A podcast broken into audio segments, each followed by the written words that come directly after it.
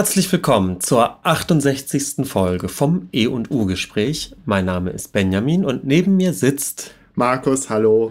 Wir sind im Studio Köln und haben eine Klassikfolge, sitzen hier zu zweit und haben beide ein künstlerisches Thema. Genau.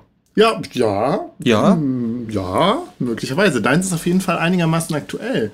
Das haben wir ja auch nicht so häufig. Das stimmt. Wir machen es ja... machen ja selten, dass wir auf aktuelle Ereignisse reagieren, aber es hat sich jetzt mal angeboten, indem ich nämlich nachher über Maurizio Cattelan sprechen werde und Anlass ist die Banane. Das Bananengate, das Bananenkunstwerk. Ja, aber dazu dann später mehr. Und du hast ein etwas historischeres Thema. Ja, genau. Ich rede nämlich über Richard Buckminster Fuller. Ja. Ja, sagt dir was, der Name?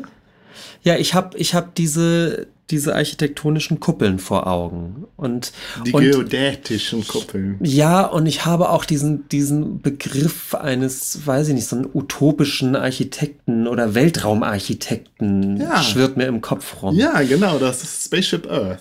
Das Spaceship Earth. Ja. Ja, ich verbinde so ganz vage... So Images im Kopf zu Buckminster Fuller haben, aber nie systematisch über den mal wirklich was gelesen oder wirklich mal geguckt, was der so getrieben hat. Ja, ich habe ein bisschen was über ihn gelesen und dann, vielleicht weißt du dann ja anschließend mehr. Wollen wir noch kurz drauf eingehen oder machen wir das im Nachklapp?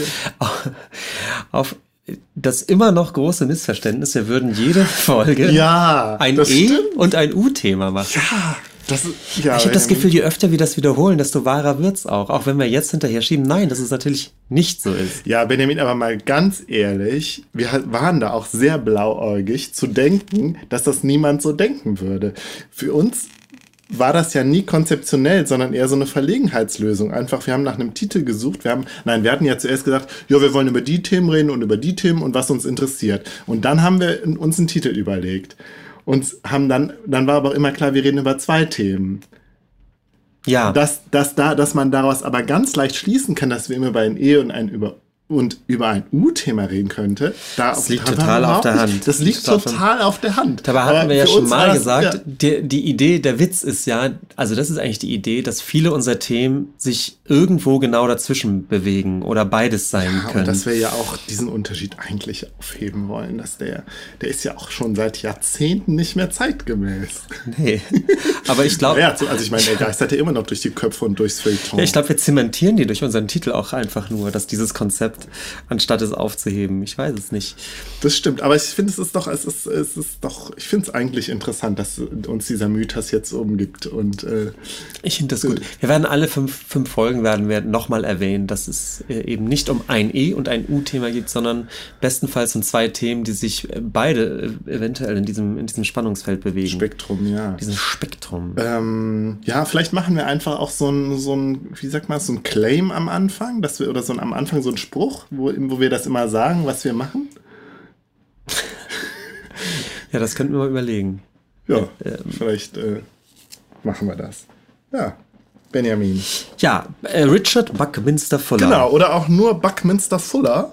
Buckminster ist irgendwie so sein Mittelname, wobei ich jetzt gar nicht genau weiß, ob das eher ein Vorname oder ein Nachname ist, zweiter Vorname, keine Ahnung. Es ist auf jeden Fall irgendein alter Familienname, den er da... Jean-Jacques Roland Barthes. Ja, genau. Ich dachte auch schon wieder Spaß mit Namen, den wir hier haben. Er selbst nannte sich R. Buckminster Fuller oder auch Bucky Fuller. Ja, so ein lustiger Typ, ein verschrobenes Universalgenie. Vielleicht sogar das letzte Universalgenie, was wir hatten. Oh, da reiht er sich aber ein, glaube ich, in eine Reihe von letzten Universalgenies. Ja, nein. Also ich glaube, das war auch eher so ein bisschen sein Selbstbild. Obwohl ich da es umranken ihn schon diverse Mythen.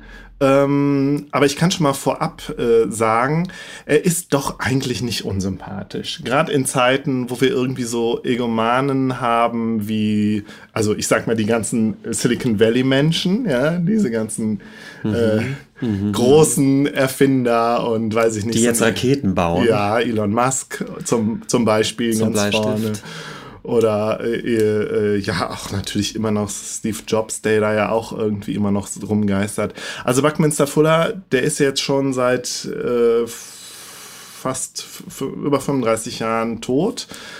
Aber er ist so ein bisschen, vielleicht kann man ihn so ein bisschen als so einen sympathischen Vorläufer dieser ganzen Silicon Valley Schose betrachten, so ein bisschen. Er hatte auch, glaube ich, gerade in Kalifornien doch so ein bisschen seinen Fußabdruck hinterlassen. Und ja, wie ich schon sagte, er ist irgendwie ein bisschen, er wirkt ein bisschen sympathischer. Vielleicht durch seine Schrulligkeit, vielleicht auch einfach dadurch, dass er halt so kein Unternehmer war, kein Kapitalist. Das, ich meine, auch wenn die ganzen Silicon Valley Dudes immer behaupten, sie würden das Beste für die ganze Menschheit wollen. Naja, eigentlich sind es Unternehmer. Da bin ich Multimilliardär. Ja, genau. Und dass diese ganze kalifornische Ideologie, da können wir uns übrigens auch mal mit auseinandersetzen, doch sehr, sehr trügerisch ist, sage ich mal so. Ich glaube, dem Buckminster Fuller, dem unterstelle ich schon, dass er wirklich das Beste für die Menschheit wollte. So. Mhm. Und ja, und er ist auch nicht, das kann man ja auch schon mal vorwegnehmen, er ist also so, was das Geld anbelangt, also er ist, glaube ich, nie so, er ist halt kein krasser Unternehmer geworden und darum ging es ihm auch nicht. Er wollte eher seine Ideen und seine Visionen unter die Leute bringen.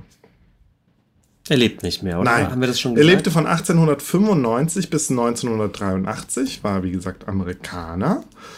Und ja, du sagtest es ja schon, sein größtes Vermächtnis sind eigentlich diese geodätischen Kuppeln. Da werde ich dann gleich auch ein bisschen ausführlicher was zu sagen. In Deutschland habe ich auch das Gefühl, ist er gar nicht so bekannt. Während ich das Gefühl habe, in den USA schon eher. Andererseits habe ich jetzt auch irgendwo gelesen, er ist generell ein bisschen in Vergessenheit geraten. Vielleicht auch wieder durch das Silicon Valley und da die großen Namen, die da sich irgendwie zum Weltretten emporgeschwungen haben. Ich dachte ja immer, der wäre Brite, weil da Buckminster so britisch ist. Ja, habe ich auch gedacht. Und er ist auch mit seinen ganzen Schrullen und so. Und das würde eigentlich viel mehr passen, dass er Brite irgendwie ist. Das schon, stimmt, oder? Ja. Komisch, das ja, ich dachte, nee, das ist aus Massachusetts. Ja, und er ist halt auch insofern eine interessante Figur, dass er schon so ein bisschen so ein Vordenker der Ökologie und der Nachhaltigkeit und der Umweltbewegung war, aber zugleich halt auch ein reiner Technokrat, der halt gedacht hat, mit technischen, ingenieursmäßigen Lösungen, also die Lösungen für die Probleme der Welt zu finden, halt vor allen Dingen Probleme der Nachhaltigkeit und der begrenzten Ressourcen. Darum ging es ihm.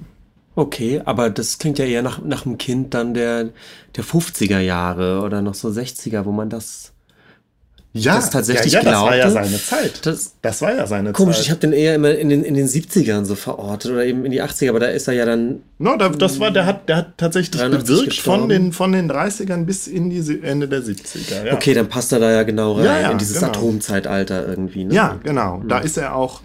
Da schwimmt er drin sozusagen. Okay, und trotzdem habe ich immer so das Gefühl, auch wenn man jetzt so diese ganze Retrofuturismus-Welle irgendwie sich anguckt, ja, die ja auch schon seit Jahrzehnten so hip ist und so, im Zuge von so einer Wiederentdeckung von alten Zukunftsvisionen. Eigentlich gehört er da genau rein, aber ich hatte trotzdem nie so das Gefühl, dass er da so an erster Stelle genannt wird. Mhm. Also, ich weiß es nicht. Aber er hat wohl auch damals viele Leute sehr begeistert und ist so ein bisschen hatte so ein bisschen so ein Cult-Following. Und auch gerade viele Hippies haben sich für ihn begeistert. Also eigentlich ganz interessant, dass dann so ein technokratischer Typ dann gerade so die Gegenkultur so begeistert. Ja. Kurz biografisch, da umweht ihn auch der eine oder andere Mythos. Er hat zum Beispiel sein Studium abgebrochen, also er ist eher dann doch sehr der Autodidakt, war aber auch, glaube ich, ziemlich hochbegabt und auch so hat sehr, sehr unermüdlich und so im wahrsten Sinne des Wortes. Er hat nämlich auch eine Art zu schlafen erfunden, da komme ich gleich auch noch zu. Er hat sich also sehr selber hochgearbeitet. Und so den biografischen Mythos, den er auch selber erzählt hat, ist, also er hatte wohl eine krasse Krise, war richtig depressiv, auch nachdem seine Tochter mit 4 Jahren gestorben ist an Meningitis, glaube ich. Und dann stand er echt, also er war irgendwie pleite und hatte keine Arbeit und stand kurz wirklich vorm Suizid, weil er auch an die Lebensversicherung dachte, die seiner Frau und seiner zweiten Tochter dann irgendwie noch aus der Patsche helfen könnte. Und dann hatte er aber wohl so ein Erlebnis, ja, so ein Erleuchtungserlebnis tatsächlich, so eine Art Begegnung mit einem Engel oder so. Er hatte irgendwie so gesagt, er hätte so Licht gesehen und so. Und dann wäre ihm so die Eingebung gekommen, nee, du musst dein Leben jetzt ändern und du musst dein Leben jetzt in den Dienst der Menschheit stellen und gucken, was du als einzelner, kleiner, auch normaler Mensch tun kannst, um so viel wie möglich für die Menschheit zu erreichen. Mhm. Und ab da hat er tatsächlich sein Leben auch so ein bisschen als ein Experiment betrachtet, eben unter der Prämisse, was kann ein einzelner, kleiner Mensch, wie viel kann der erreichen, um der Menschheit, den Menschen zu helfen, die voranzubringen. Und dieses Prinzip halt so des kleinen Inputs und des maximalen Outputs, ja, so, also ein ganz klares Effizienzprinzip. Mhm. Unter dem stand nicht nur, das war nicht nur sein Lebensmotto, sondern auch seine Gedankengebäude, ja, beziehungsweise Gebäude im wahrsten Sinne des Wortes. Ah, ja. Also mit möglichst wenig Material und Energie möglichst viel zu erreichen. Er selbst hatte auch noch so ein anderes Erlebnis, von dem er selbst immer so gesprochen hat, war, dass er sich irgendwie mal so ein Schiffsmodell angeguckt hat oder ein Schiffsrumpf von einem Schiff und dann gesehen hat, ja, hinten an dem Ruder gibt es noch so eine kleine Klappe, die Trimmungsklappe oder so, habe ich vorher nie gehört, aber mit dieser kleinen Klappe kann wohl das ganze große Schiff lenken. Ah, so. Ich verstehe. Ja, ja. Und entsprechend steht wohl angeblich auf seinem Grabstein auch, nennt mich Trimmungsklappe. Ich hoffe, es klingt auf Englisch ein bisschen cooler. Ja, ich glaube schon, aber ich habe es jetzt nicht nachgeguckt. Naja, auf jeden Fall ist das jetzt so das Motto, unter dem sein Leben steht und unter dem seine ganzen Erfindungen stehen. Weil ich glaube, Erfinder ist eigentlich das, was ihn so am besten beschreibt. Erfinder und Visionär. Mhm. Architekt, Designer, ja, und dann hat er halt noch ganz viel geschrieben, also ich glaube, knapp 30 Bücher hat er geschrieben. Eins habe ich mir aus der Bücherei ausgeliehen, das auch interessant, dass die Bücher sind nicht mehr erhältlich, die werden nicht mehr verlegt. Und selbst das hier, Bedienungsanleitung für das Raumschiff Erde und andere Schriften, bei Rowohlt erschienen, das musste ich aus dem Magazin geben lassen. Das war auch das einzige Buch, was sie von ihm haben. Und das ist aber auch der, glaube ich, bekannteste Titel. Allein schon dieser Titel dieses Aufsatzes, Bedienungsanleitung für das Raumschiff Erde. Das genau. Obwohl, ich glaube, den Begriff Raumschiff Erde hat er selber nicht erfunden. Er hat vieles nicht erfunden, was er dann populär gemacht hat. Also doch so ein bisschen wie Steve Jobs. Aber ich finde es halt auch interessant, dass gerade in so Zeiten, wo es immer heißt... Aber Steve Jobs hat doch die Farbe Weiß erfunden. Ja? Doch, das gab es vorher, glaube ich, nicht. Ich finde es interessant, weil ich hatte gerade das Gefühl, so es ist en vogue, wieder sich den alten Zukunftsvisionen zuzuwenden und zu gucken, was haben die Leute sich damals von der Zukunft so versprochen und so, ne? Stichwort Retrofuturismus oder der noch fancier Begriff ist ja Ontology, ja? Da rede ich vielleicht auch mal in einer Folge drüber. Aber der Buckminster Fuller, die Bücher werden eben nicht neu rausgebracht. Ja, ich gerade denke, es wäre eigentlich jetzt gerade seine Zeit, ihn wieder zu entdecken, gerade im Zuge der Klimakrise. Und im Zuge, ja, der ganzen Nachhaltigkeitsdebatte und so. Und er war halt auch ein absoluter Optimist, das kann ich vielleicht auch nochmal dazu sagen. Also ich denke halt, ja, wann, wenn nicht jetzt? Ja, ich rede einfach mal über seine Erfindungen, die er dann gemacht hat und mit denen er mehr oder weniger erfolgreich war. Mhm. Also vielleicht eher weniger erfolgreich. Seine erste große Sache, die er gebaut hat, auch mit ein paar Leuten zusammen, war das Dymaxion-Car. Dazu muss ich sagen, Dymaxion, das war so sein Lieblingsbegriff. Ja? Bei Apple ist alles mit einem I davor und bei ihm war alles Dymaxion. Mhm. Dymaxion-Car, Dymaxion-Haus, dann hat er später noch Dymaxion-Chronophile und Dymaxion-Sleep. Und also alles war mit Dymaxion, Dymaxion-Map. Ja, das Dymaxion-Car... war es gab nur 3 Prototypen. Es war so eine Art Kleinbus, was aber irgendwie eher aussah wie so ein Raumschiff. Also ich musste spontan denken an diese Shuttle bei Star Trek. Ich schlage das jetzt mal hier auf, dann siehst du mal, wie das aussieht. Also es ist länglich oval. Und da passen angeblich 11 Leute rein. Das ist rundlich, rund. Ja. Und es hat vorne 2 Räder, hinten 1. Das könnte auch irgendwie von Citroën sein, wenn man sich das so anguckt. Und ja, anscheinend ist es wohl sehr aerodynamisch gewesen. Aber es sieht gar nicht so aus. Und es sieht natürlich sehr nach 50er aus, wenn man sich das so anguckt. Total. Ja, genau, das hat er wohl eben nach diesen Prinzipien möglichst wenig Material, möglichst leicht und möglichst energieeffizient gebaut und hat sich da wohl auch sehr vom Flugzeugbau inspirieren lassen. Also das Ganze, guck mal, das sieht ja von oben auch so ein bisschen aus wie ein etwas breiteres Flugzeug ohne Flügel. Ja, in der Tat. Aber es hat dann doch letztlich alles nicht so gut funktioniert. Tatsächlich 3 Prototypen, sagte ich ja bereits. Einer davon ist gecrashed und der Fahrer ist sogar gestorben. Und Buckminster Fuller selber ist irgendwie auch als er mit seiner Tochter dann mit einem der Cars gefahren ist, auch verunglückt. Also irgendwie war das wohl nicht so stabil. Und zu leicht. Hat das alles nicht so gut geklappt. Von wann ist das? Was sagtest du? 1932 habe ich mir aufgeschrieben. Ich glaube, da weiß nicht, ob er da schon das erste gebaut hat oder ob er es da, erst entworfen hat. Also das, ja, der hat seine Projekte auch immer länger verfolgt. So. Ja. Genau wie sein Haus, das Dymaxion-Haus. Das kann ich dir auch mal zeigen. Das Dymaxion-Haus ist so ein, also es ist noch nicht die geodätische Kuppel, sondern es hat eher was von so einem UFO oder so einem halben UFO. Es sieht so ein bisschen glockenförmig aus, ist rund und aus Aluminium. Und es hängt halt in der Mitte an so einem Pfahl. Es ist also aufgehängt.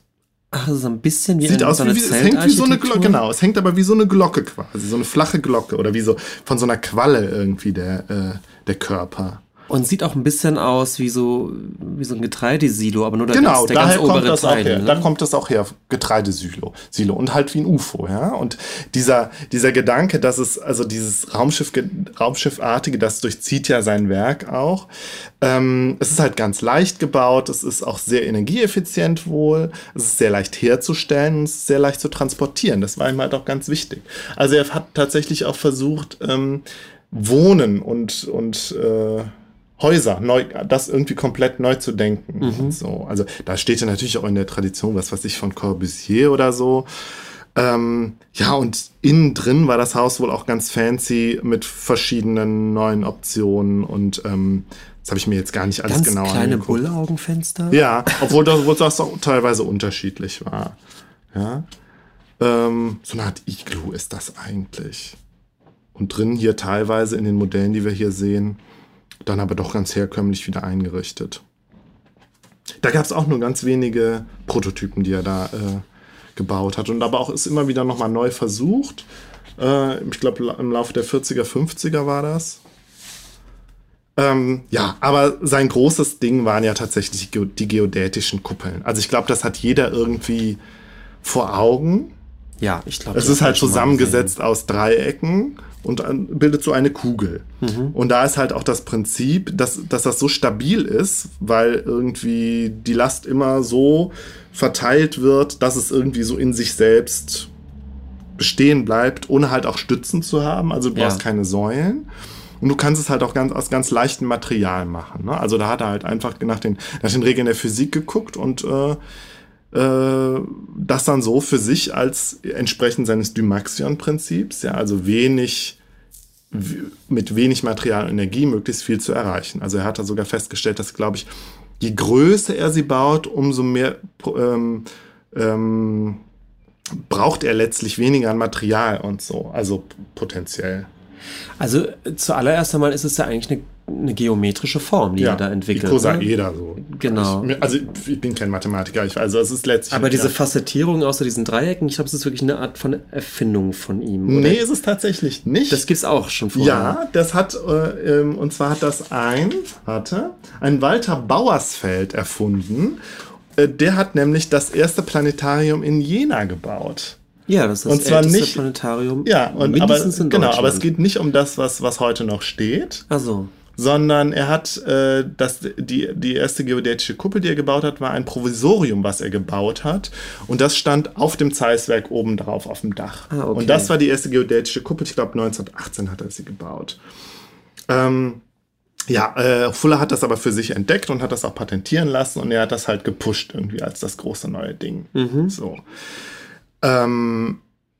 Auch als Wohnhäuser, aber da ist es tatsächlich, hat es sich nicht wirklich durchgesetzt, außer bei den Hippies in der Gegenkultur und bei den Aussteigern, die das tatsächlich auch so als leichtbauweise Wohnmöglichkeit gesehen haben und sich so für sich angenommen haben. Aber sonst, ich glaube, am bekanntesten sind diese geodätischen Kuppeln ja tatsächlich als Radone, also als Überdachung für Radaranlagen oder für Abhöranlagen. Ja. Ich weiß nicht, warst du mal an dem Teufelsberg in Berlin? Nein.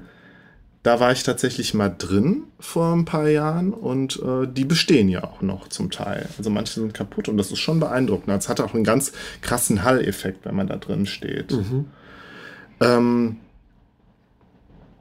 Das bekannteste und immer noch stehende Kuppelding, was er selber gebaut hat, das nennt sich heute Biosphäre oder Biosphäre Montreal oder umgekehrt. Also es ist halt steht in Montreal. Ich kann dir das auch mal zeigen. Das ist wirklich eine freistehende Glaskuppel. Wo drin zur Expo 67 hat er das gebaut. Und ich glaube, das ist es hier. Das ist also tatsächlich ganz beeindruckend und sieht super futuristisch aus. Aber ich denke gerade ans Epcot Center. Genau, das Epcot Center ist davon, also das hat der Buckminster Fuller selber nicht gebaut, aber das ist davon beeinflusst. Ah, okay. Weil also das Epcot Center selber ist ja so ein ganzer Park und das, was du meinst, ist ja auch diese Kugel. Stimmt, und genau. Die heißt, wie heißt die? Spaceship Earth. Ach. Ja, also man sieht, der Fuller hat da einiges inspiriert. Und das war ja auch immer so sein Ding. Aber ich finde hier in dem Buch tatsächlich kein... Doch, da ist es. Das ist hier so eine... Guck mal, das sieht wirklich aus wie so ein Raumschiff, ne? Ja, oder wie so eine Kuppel. Das könnte auch auf dem Raumschiff sein von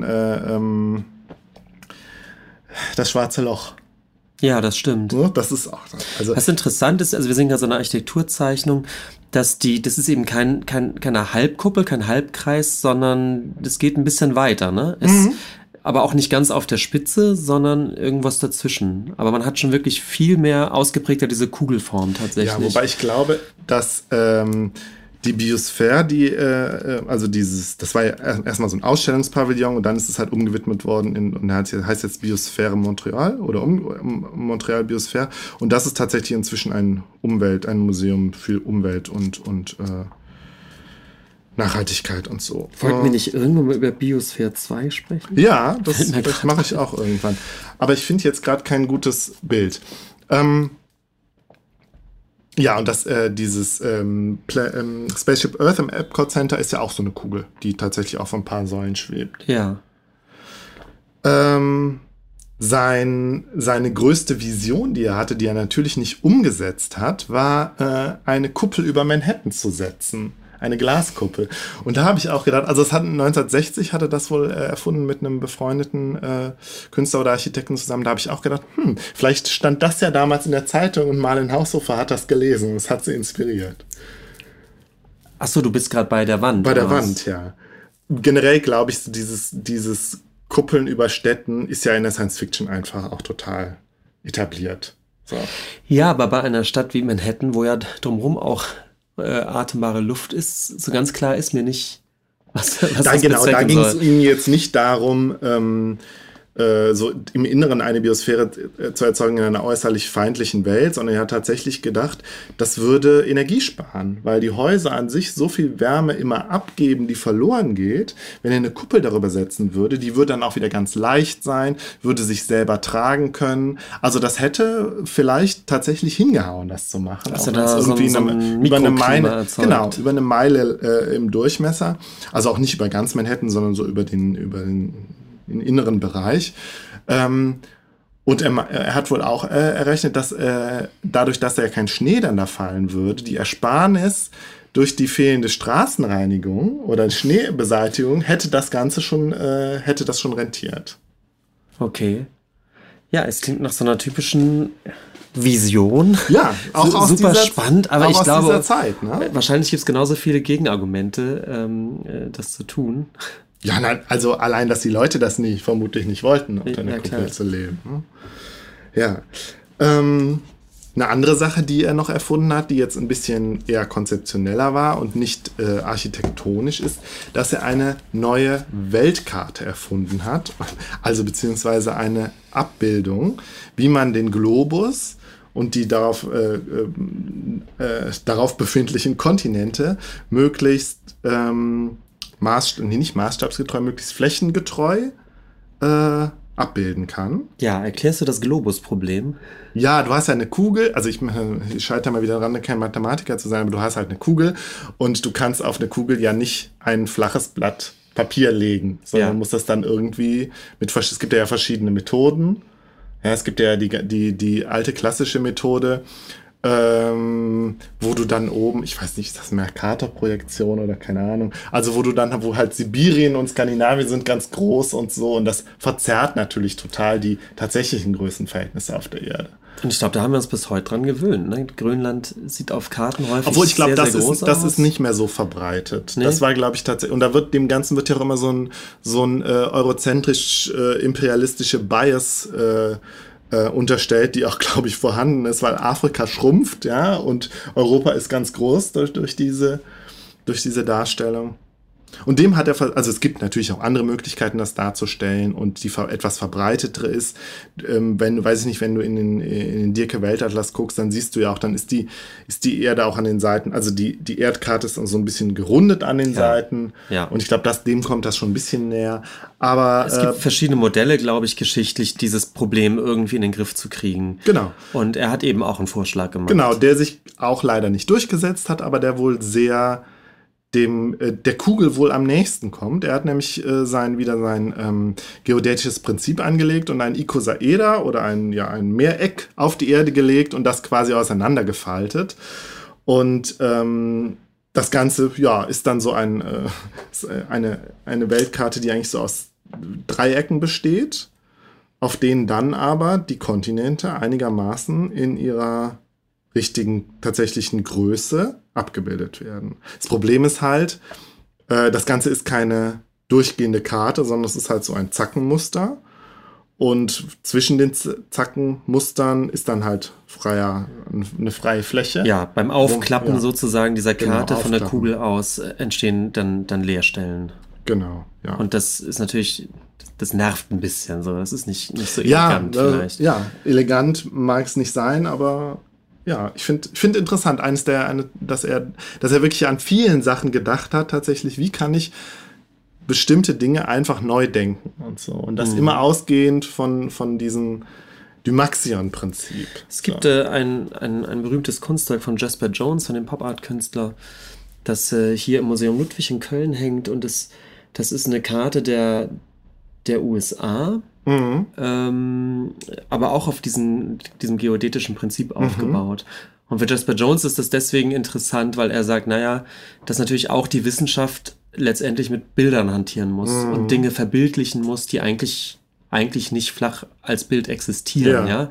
Und da sieht Jasper Johns so ein bisschen so eine Analogie zum Künstlertum, Dinge auf eine Leinwand zu bringen, die eigentlich eben nicht auf einer Leinwand drauf sind, sei das jetzt ein dreidimensionaler Raum oder was auch immer. Und ich glaube tatsächlich an solchen Konstrukten, und eben Fuller sowieso auch als Person, der ist natürlich auch genau an so einer Schnittmenge zwischen so einem künstlerischen Anspruch und so einem naturwissenschaftlichen. Vielleicht. Ja, künstlerischer Anspruch weiß ich gar nicht mehr. Ihm ging es halt wirklich darum, neue Lösungen zu finden.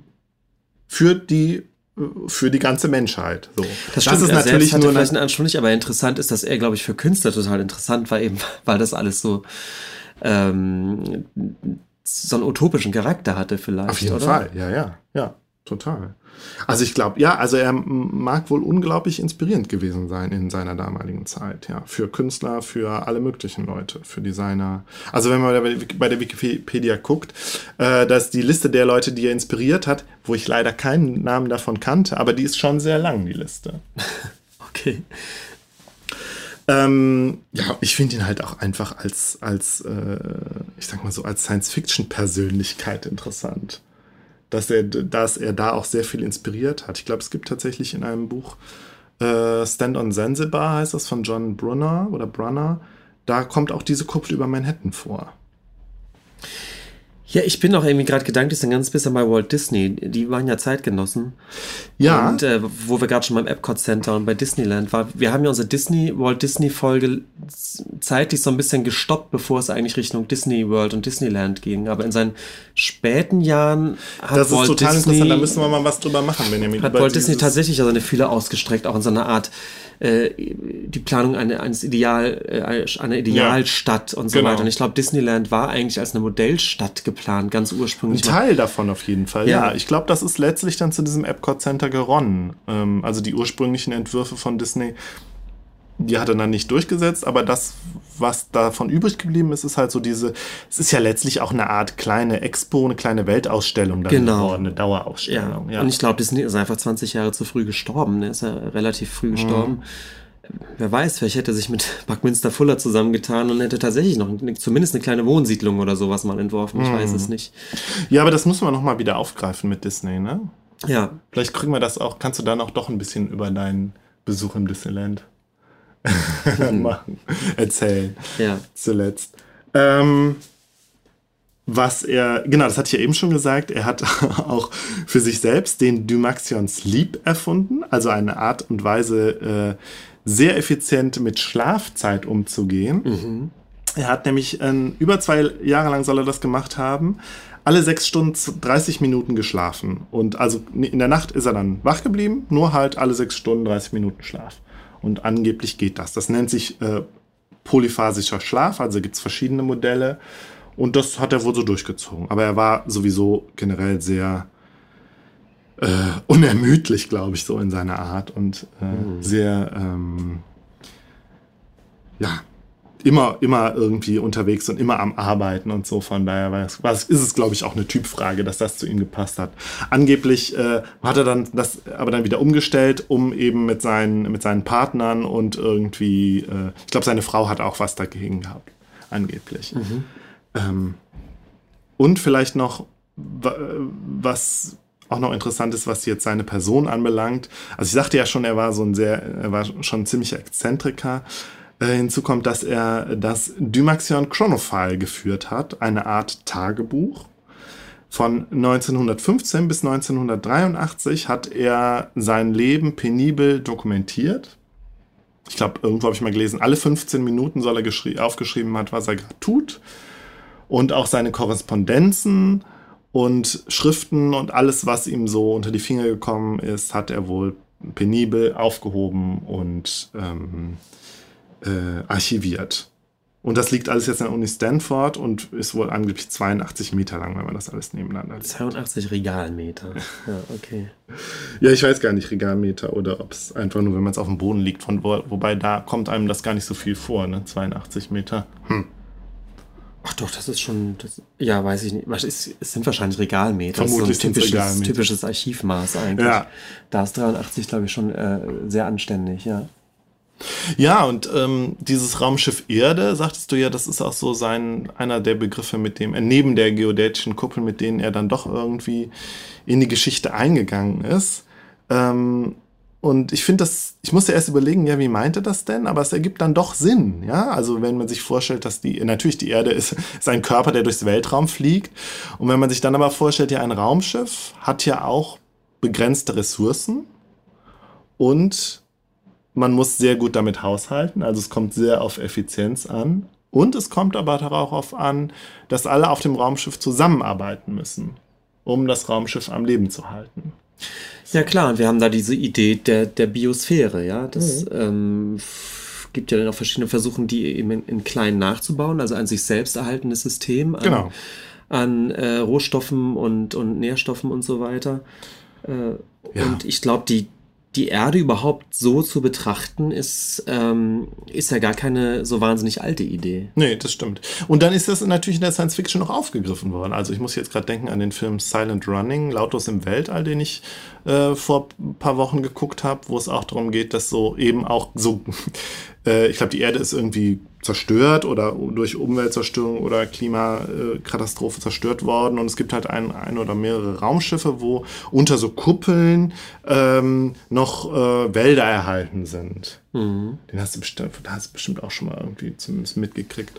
Ich glaube, der ist aus den 70ern. Und da gibt es dann halt so einen Typen, der da irgendwie Botaniker ist und letztlich dafür sorgt, dass diese Biosphären erhalten bleiben unter den Kuppeln. Mhm. Er geht dann über Leichen. Ja. Tell them silent green is people. Ne, das ist was anderes. Oh, schade. Ja, ich bin da eigentlich schon durch mit meinem kleinen Exkurs über Buckminster Fuller. Ja, ich glaube, er hat aber auch das geschafft, was er wollte, nämlich er hat mich irgendwie inspiriert. Zumindest mal mehr zu lesen über ihn oder über diesen ganzen Futurismus irgendwie da auch, den er so mitbringt und diesen ganzen Optimismus. Also er hat ja schon auch, hatte ich ja auch schon gesagt, schon geglaubt, die Menschheit kann es schaffen. Ja, und jetzt gerade sind wir ja an einem Punkt, wo es eben gar nicht mehr so aussieht. Ne? Also wo dann doch eher der Pessimismus vorherrscht. Habe ich zumindest so das Gefühl. Gut, er stand natürlich auch noch am Punkt, wo es vielleicht auch klimatechnisch noch alles optimistischer war, ja. Ja, ich glaube halt, was uns jetzt so als Bremsklotz vorkommt, im Gegensatz eben zu den 50er oder 60er, wo man eben diesen krassen Fortschrittsglauben hatte, wo man wirklich gedacht hat, okay, die Technik macht riesengroße Sprünge, das tut sie, glaube ich, bis heute eigentlich, ja, also. Ja, aber auch interessant, ich finde es ja auch interessant, weiß ich nicht, Steve Jobs entwirft ein kleines Gerät, was man in der Hand halten kann, und Fuller entwirft riesige Dome, ja, die man über Manhattan bauen kann. Also auch schon interessant, was sich da in der Größe der Vision einfach getan hat. Na klar. Das ist alles zusammengeschrumpft. Und ich glaube, was aber in den 50ern eben noch dann, was sich vielleicht dann erst entwickelt hat, ist natürlich die Art von, jetzt kommt das Wort, Turbokapitalismus, dass wir so ein bisschen den Pessimismus inzwischen uns eingefangen haben, zu sagen, ja, das ist zwar schön mit der Technik, aber letztendlich, solange der immer nur verwandt wird, um reiche Leute noch reicher zu machen und Machtverhältnisse zu zementieren, nützt uns auch der technische Fortschritt nichts. Plus der technische Fortschritt wird auf dem Buckel von irgendwelchen Rohstoffreserven ausgetragen, die dann irgendwo unter prekären Verhältnissen geborgen werden müssen und so weiter. Ja. Das ist natürlich alles eine Tragweite, die, glaube ich, Buckminster Fuller in den 50ern sicherlich so nicht hatte. Ja, doch, ich glaube, er hatte da schon ein Bewusstsein für, aber er war ja so ein sprühender Optimist, dass er da, also er war ja nicht in dem Sinne politisch und er war jetzt auch, war jetzt auch kein Antikapitalist oder so. Ja, also er schwebte schon so ein bisschen in seinen Wolken, aber er hat halt gedacht, er kann so ein bisschen messiasmäßig auch einfach die Leute mit seinen überzeugenden Ideen überzeugen. Es ist ja auch letztlich alles, es beruht ja auf sehr vernünftigen Gedanken, sein ganzes Dymaxion-Prinzip. Ja? Also effizient zu sein und umweltfreundlich und so, also ja. Und heute erscheint es halt im schlechtesten Wortsinne utopisch, ne? Und das ist interessant. Aber ich glaube, das ist halt auch so, das ist halt auch so ein typischer Blick, den wir gerade so haben in unserer Zeit, eben zurück auf die Zukunftsvisionen von früher und da so ein bisschen so ein bisschen wehleidig drauf zu gucken und so ein bisschen nostalgisch. Ja, weil ich das Gefühl habe, es ist eine Utopie, die eben. Gut, ich weiß nicht, ich bin ja jetzt nicht so in seinem Werk drin, aber ich glaube, heute wird man sagen, eine Utopie, die sozusagen zum Weltfrieden sozusagen führen sollte und so weiter. Ja, wo man auch denkt, ja, warum eigentlich? Müsste über eine vollkommene Umstrukturierung der Machtverhältnisse und des Wirtschaftssystems gehen. Und damit belastet er sich ja nicht. Nein, ja? Das Wirtschaftssystem ist nicht sein Thema. Dass du sagst, damit belastet er sich. Nee, in der Hinsicht ist er völlig naiv, ja, und das hat er überhaupt nicht im Blick. Ja, also ich glaube, Kapitalismus als Begriff war für ihn halt eine völlige Leerstelle. Ja, und das ist, glaube ich, aus heutiger Sicht schwingt eine Naivität mit. Total. Und eben auch so ein bisschen Wehmut, ja? Dass man das Gefühl hatte, ja, in den 50ern. Damals konnte man das auch. Konnte man sagen, hier, ich habe ja so eine Kuppelkonstruktion, die ist ganz leicht und also wenn wir das jetzt überall anwenden, dann haben wir die perfekte Welt.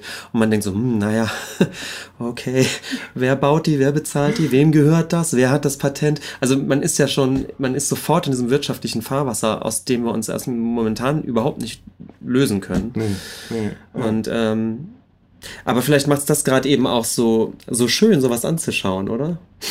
Total, ja. Und hinzu kommt er so als Typ, der ja auch irgendwie schrullig ist und irgendwie nicht unsympathisch. Ich weiß nicht, ob ich ihn sympathisch gefunden hätte, aber zumindest nicht unsympathisch. Also er präsentiert sich halt nicht so wie die ganzen Silicon Valley-Heinis. Obwohl er hatte mindestens genauso ein großes Ego, glaube ich. Aber er präsentiert sich halt viel bescheidener. Und das war halt auch, glaube ich, so sein Ding. So diese Bescheidenheit hier, ich bin ein normaler Mensch und so. Und kann trotzdem viel schaffen. Also ein ganz anderes Selbstbild, ein ganz anderes Bild von Männlichkeit halt auch. So, wo man irgendwie, natürlich was auch aus den 50er Jahren stammt, aber wo man irgendwie denkt, ja, es ist irgendwie sympathisch. Ne? Aber auch so zu denken, war natürlich auch wieder Ausdruck von der Nostalgie zu sein.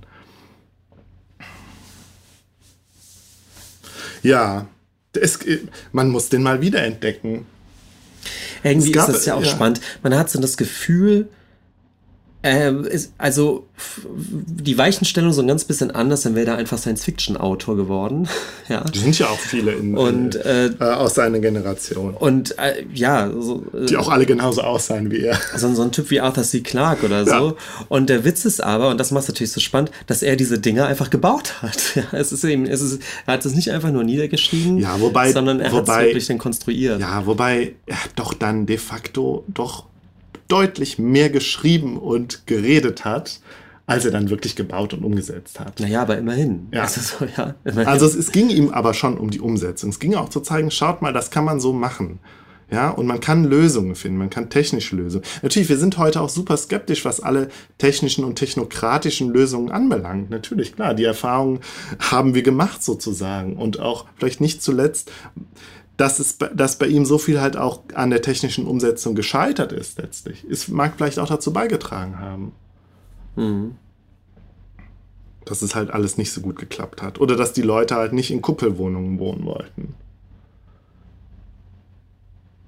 Ja, ich glaube, vieles daran ist auch wahnsinnig unpraktisch. Man muss das schon mal sagen. Also sonst hätte sich das ja durchgesetzt. Also man musste schon damals einfach eine Liebe für das Futuristische haben. Ja. Ich glaube, damals hat es...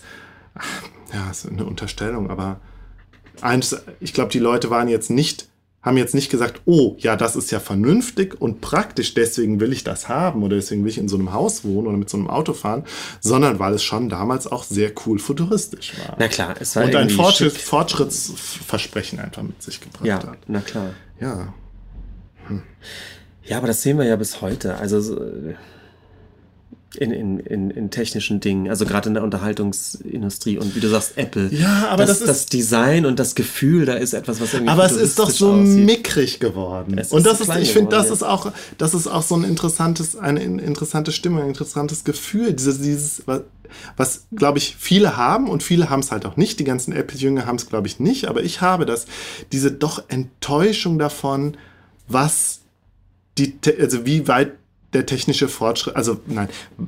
wie technischer Fortschritt aussieht, dass es eben nicht das Raumschiff Enterprise ist oder nicht die geodätischen Kuppeln und nicht das große Tolle, sondern es ist das kleine, mickrige Gerät, was du in der Hand hast.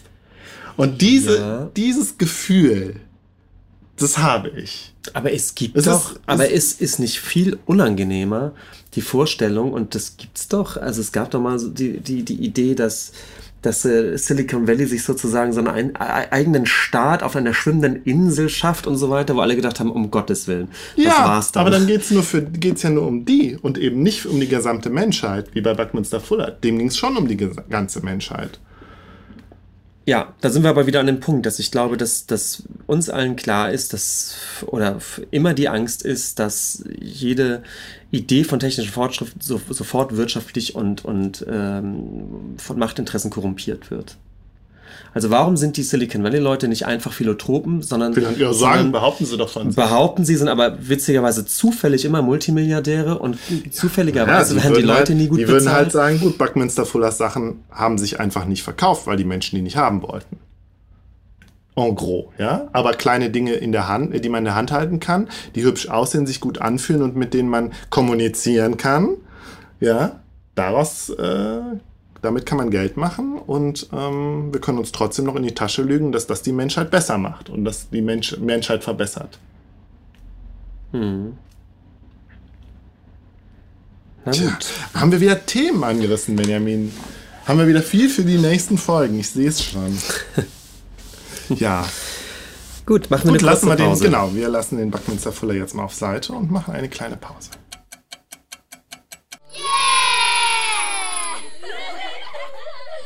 Ich hatte dir ja schon hin und wieder mal Fotos oder Screenshots von Instagram geschickt, wo es um Maurizio Cattelans Banane ging. Ja. Weißt du so ein bisschen, was es damit auf sich hat?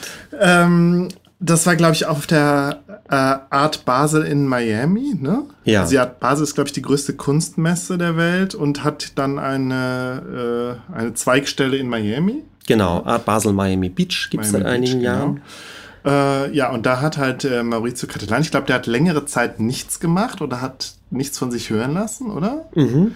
Hat dann eine Banane, eine echte, schon leicht angefaulte, zumindest reif, eine sehr reife Banane, das ist das Wort, was ich gesucht habe, mit einem grauen Gaffertape an die Museumswand und Ausstellungswand geklebt und fertig war das Kunstwerk.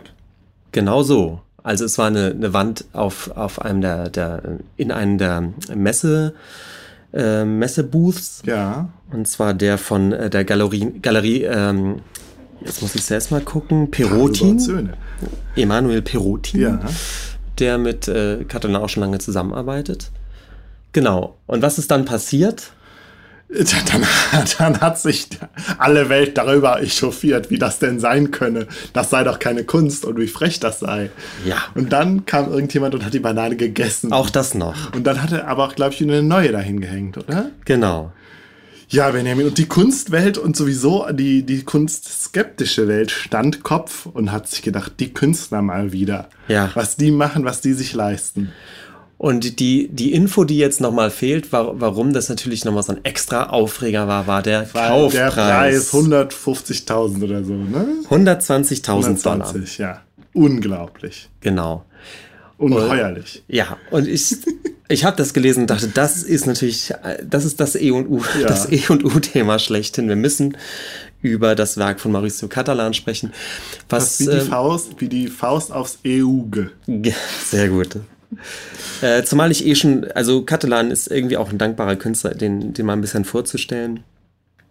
Und ich nehme es mal so ein bisschen vorweg. Ja, die Banane ist natürlich eine Frechheit und irgendwie ist sie auch ein Gag, aber ein sehr, sehr gelungener. Und okay. Ich find's perfekt. Gerade für Cattelan und was er so treibt, ist es perfekt. Auch als vom Kunstwert her wertvoll oder ist es wirklich eher nur ein Gag?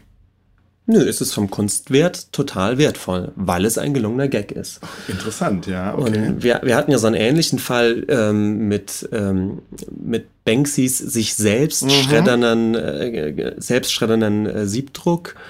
Auch das ist irgendwie ein Gag und inzwischen aber eins der bekanntesten und damit natürlich dann auch wertvollsten Kunstwerke der letzten Jahre, zeitgenössischen, würde ich so sagen. Und wertvoll meinen wir jetzt aber wirklich nicht im pekuniären Sinne, sondern im...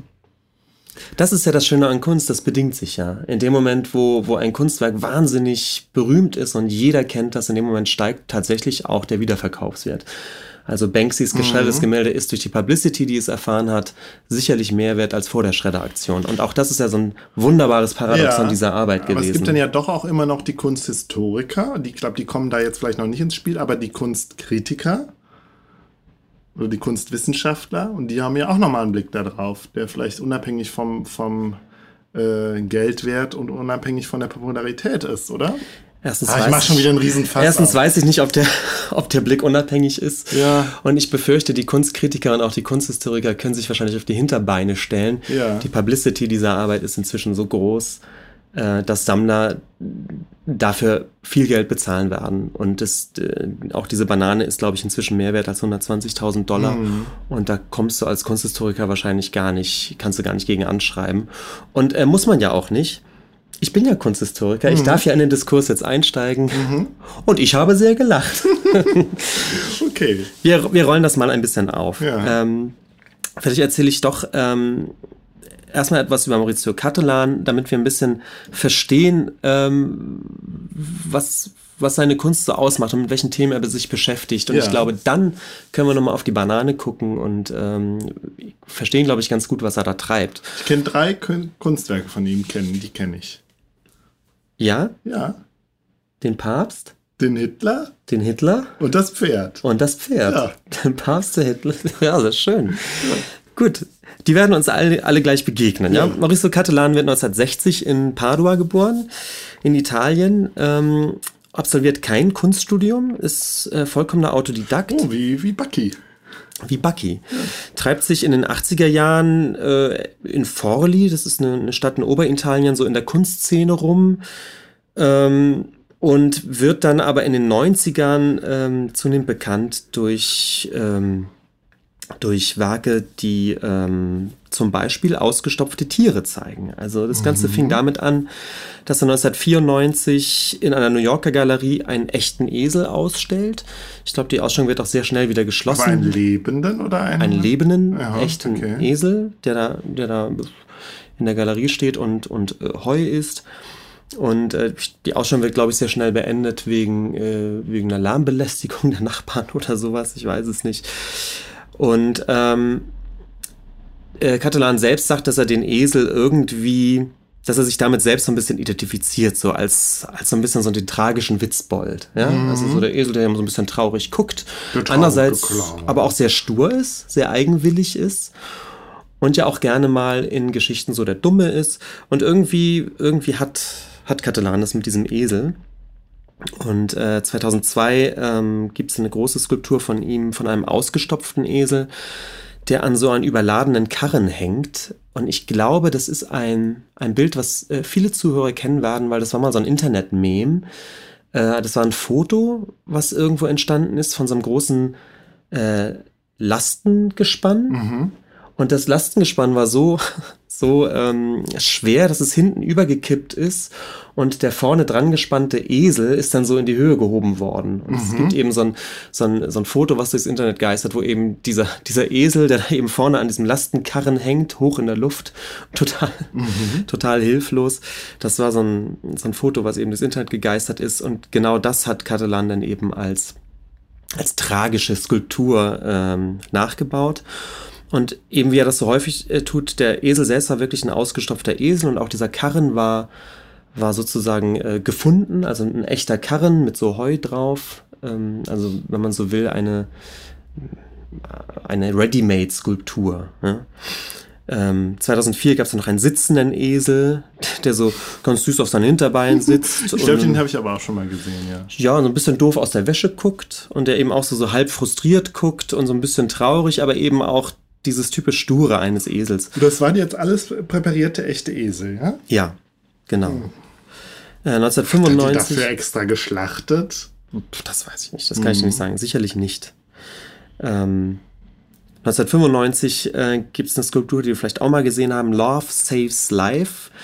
Und das ist ebenfalls alles ausgestopfte Tiere. Ein Esel, auf dessen Rücken ein Hund steht, auf dessen Rücken eine Katze steht und auf dessen Rücken ein Huhn steht, oder ein Hahn, genau. Ja. Also wie die Bremer Stadtmusikanten. Und 2 Jahre später, 1997, Love Lasts Forever. Genau das gleiche nochmal, allerdings nur mit Gerippen dieser Tiere. Oh, ja. Okay, ja. Da merkt man schon, das ist ein Lustiger, der Maurizio. Ja, der Cattelan, der hat ein Schalk im Nacken. Ja. 1996 und 1997 kommen dann 2 Versionen eben von einem ausgestopften Pferd, was von der Decke hängt. Ich glaube, das ist das, was du vielleicht kennen könntest. Zumindest bei der ersten Version handelt es sich wirklich um ein ehemaliges Rennpferd. Und auch da wieder wird es dann schon ganz interessant. Dass es bei ihm sehr häufig um Leistung geht und auch um die Leistung des Künstlers, die kreative Leistung, die man machen muss. Und darüber reflektiert er relativ viel. Also das werden wir gleich bei anderen Werken noch sehen, dass ein Thema seiner Kunst immer ist, dieses in so einem Leistungsbetrieb zu sein, sei es als Künstler oder wie auch immer, ja, und dann irgendwie zu scheitern oder Angst zu haben vor dem Scheitern. Und das ist schon ein ganz interessantes Bild, dass er ein krepiertes Rennpferd kauft, das er ausstopfen lässt und das dann wirklich so als tragische Figur von der Decke hängen lässt, wie so einen nassen Sack, ja. Also wirklich so ein zu Tode geschuftetes Rennpferd eben tatsächlich, ja. 1999 dann das Werk, was du schon kanntest, La Nona Ora. Das ist eben eine, die also auch ganz lebensecht aus so Kunstharz oder nee, wie sagt man, aus Epoxid? Nee, ich glaube aus Latex oder sonst was macht das. Jedenfalls, es sieht wirklich aus wie, könnte von Madame Tussauds sein oder so eine Figur des Papstes, Papst Johannes Paul II., der aber zu Boden gestürzt ist und so auf dem Boden liegt. Und zwar er hält immer noch so seinen großen Stab und hat doch, glaube ich, so ein rotes Gewand an, also ganz edel. Genau, hat sein edles Papstgewand an. Um ihn rum ein Haufen Glassplitter und das, was uns jetzt fehlt zur Information, warum er da gestürzt ist, liegt direkt neben ihm, nämlich ein Meteorit. Liegt er nicht sogar auf ihm? Da bin ich mir nicht sicher. Okay. Ich dachte immer, neben ihm liegt dieser große, ein großer schwarzer Stein, wo klar ist, der Papst ist von einem Meteoriten getroffen worden. Ja. Gibt es auch, glaube ich, in zwei verschiedenen Versionen sogar. Okay. Und 2001, ja, super bekannt, Him. Und Him ist die Figur eines knienden Hitlers. Ein ganz bisschen kleiner als lebensgroß, was schon mal ein ganz interessanter Effekt ist, da man das Gefühl hat, Hitler ist da so ein bisschen zu so einem Jüngling geschrumpft. Obwohl er nicht aussieht wie ein Kind, ne? Nein, aber er hat aber so kurze Hosen an irgendwie. Aber er ist ein bisschen kleiner, ist so einen halben Meter groß. Ja. So ein Zwergen-Hitler, ganz sonderbar. Und er kniet und hat aber eben auch so eine knabenhafte Uniform an. Es ist so eine gräuliche Stoffuniform, die eher wie so eine typische Schuluniform eigentlich aussieht. Ja, oder so eine Hitlerjungen-Uniform vermutlich. Ja, aber die hat keine Hitler-Abzeichen. Okay. Es ist keine Hitlerjungen-Uniform. Okay. Es ist eher es könnte so eine gute, brave englische Schuluniform sein eigentlich eher. Ja, und er kniet da, aber macht er nicht sogar mit... Er kniet und hat die Hände so ein bisschen verschränkt, dass ein bisschen unklar ist, ob er sinniert oder sogar betet. Das ist nicht ganz klar. Und guckt auch irgendwie ganz nachdenklich gen Himmel. Also es ist schon eine Art Demutsgeste, eine nachdenkliche Geste, vielleicht auch eine Art von Entschuldigungsgeste. Unerhört. Sie ist auch oft verglichen worden mit dem Kniefall von Willy Brandt. Ach, krass. Okay. Man kann sich das vorstellen, sofort natürlich ein Riesenskandal. Alles mit Hitler ist ein Riesenskandal.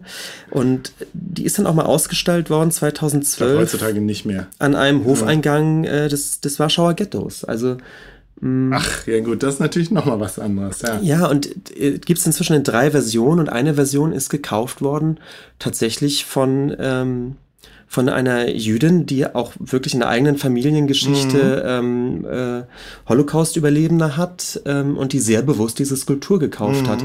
Aber nicht, um sie zu verstecken, sondern durchaus auch, um sie zu zeigen. Also die hat es wirklich als kritischen Kommentar wahrgenommen. Nochmal durch die Presse gegangen ist Him dann 2016, weil die Skulptur oder eine der Versionen der Skulptur für $17,2 Millionen an den Kunstsammler François Pinault verkauft worden ist, was schon ein erstaunlich hoher Preis auch ist. Was aber auch nochmal zeigt, 2016 eben, wie hoch da der Marktwert auch einfach von Cattelan ist als Künstler. Er ist schon auch einer der Stars, ne? Oder? Er ist echt ein Kunststar. Ja, er ist wirklich ein Kunststar. Es gibt, das ist so, das, was ich jetzt gerade so ein bisschen diesen Parfurit gemacht habe, sind eben diese Sachen, für die er sehr bekannt ist, diese lebensechten Figuren, also eben ausgestopft oder eben so hyperreale menschliche Figuren. Er macht das Gleiche dann auch nochmal anhand seiner selbst, also in Selbstdarstellungen. Und da kommen wir ihn so langsam auf die Schliche, was diese Figur des Künstlers auch betrifft, die ihm sehr wichtig ist. Und die Figur, die ihm da eben besonders nahe liegt, ist natürlich er selbst. Er ist nun mal Künstler. Und wenn er über den Kunstmarkt, über das Künstlertum reflektiert, mischt er das eigentlich immer auch mit einer Selbstreflexion.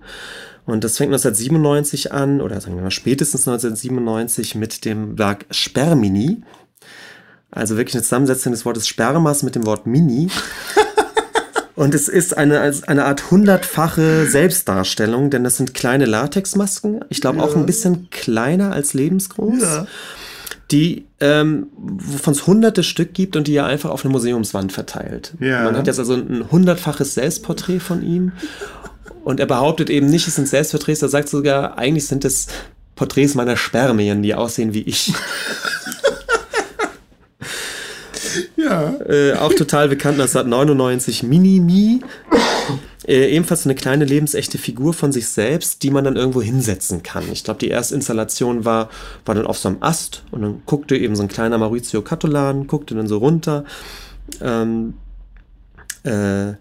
2001 gibt es dann eine Skulptur, die bestand daraus, dass er den Boden einer Galerie aufmeißen lassen hat.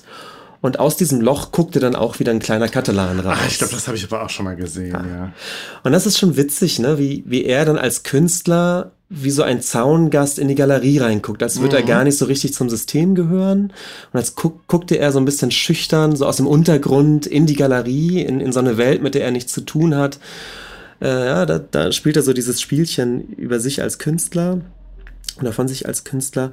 Und auch sehr schön 2003 die Figur Charlie. Wieder eine etwas geschrumpfte Figur von sich selbst, wie so ein Kind, allerdings mit so einem erwachsenen Gesicht. Und er sitzt dann auf einem Dreirad.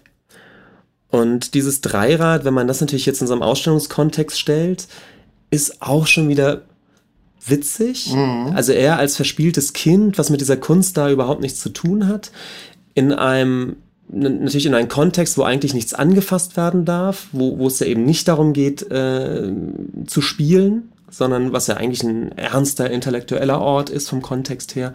Und da setzt er sich nur als spielendes Kind rein.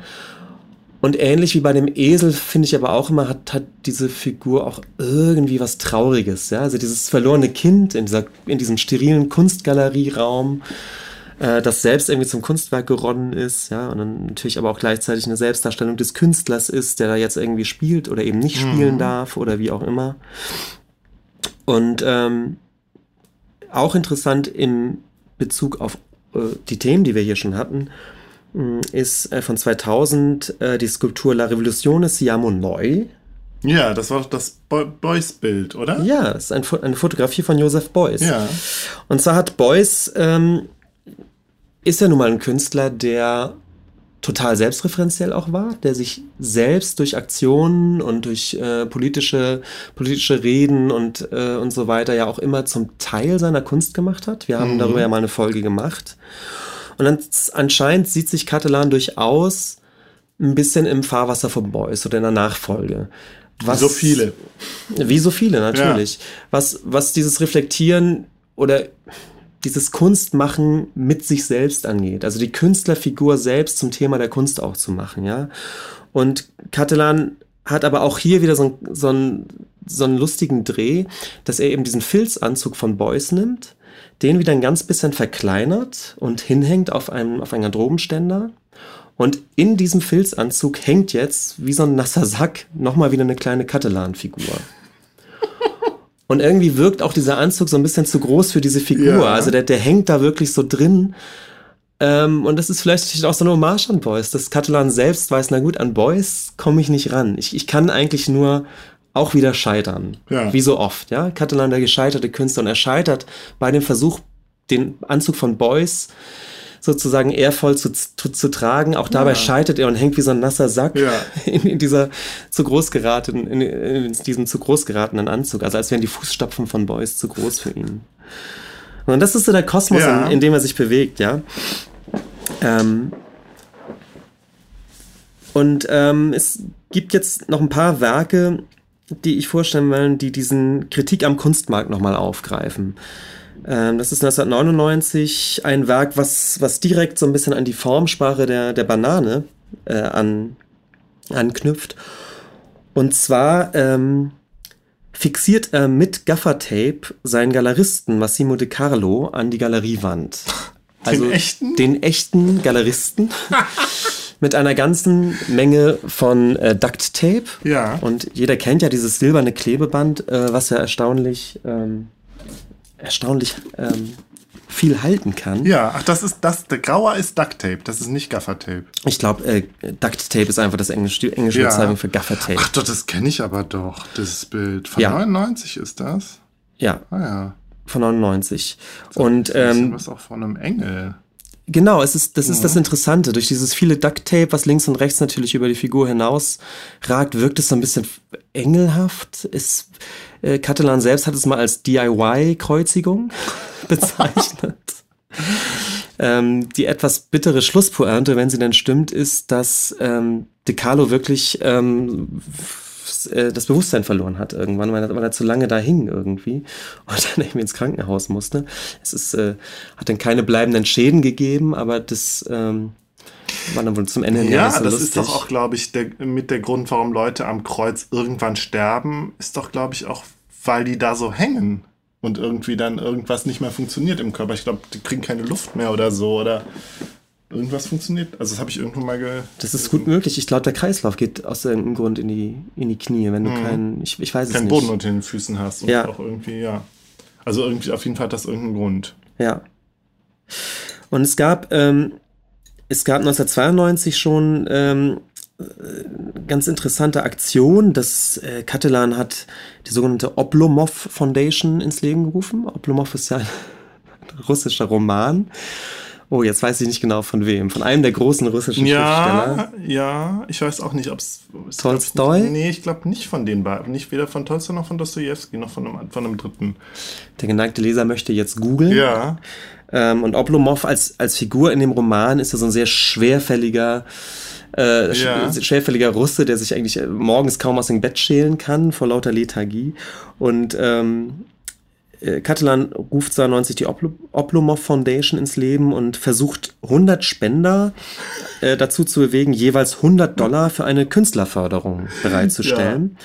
Und die Künstlerförderung sollte daraus bestehen, dass die 10.000 Euro, die dann zusammenkommen sollten, einem Künstler dafür zur Verfügung gestellt werden sollten, ein Jahr lang keine Kunst zu machen.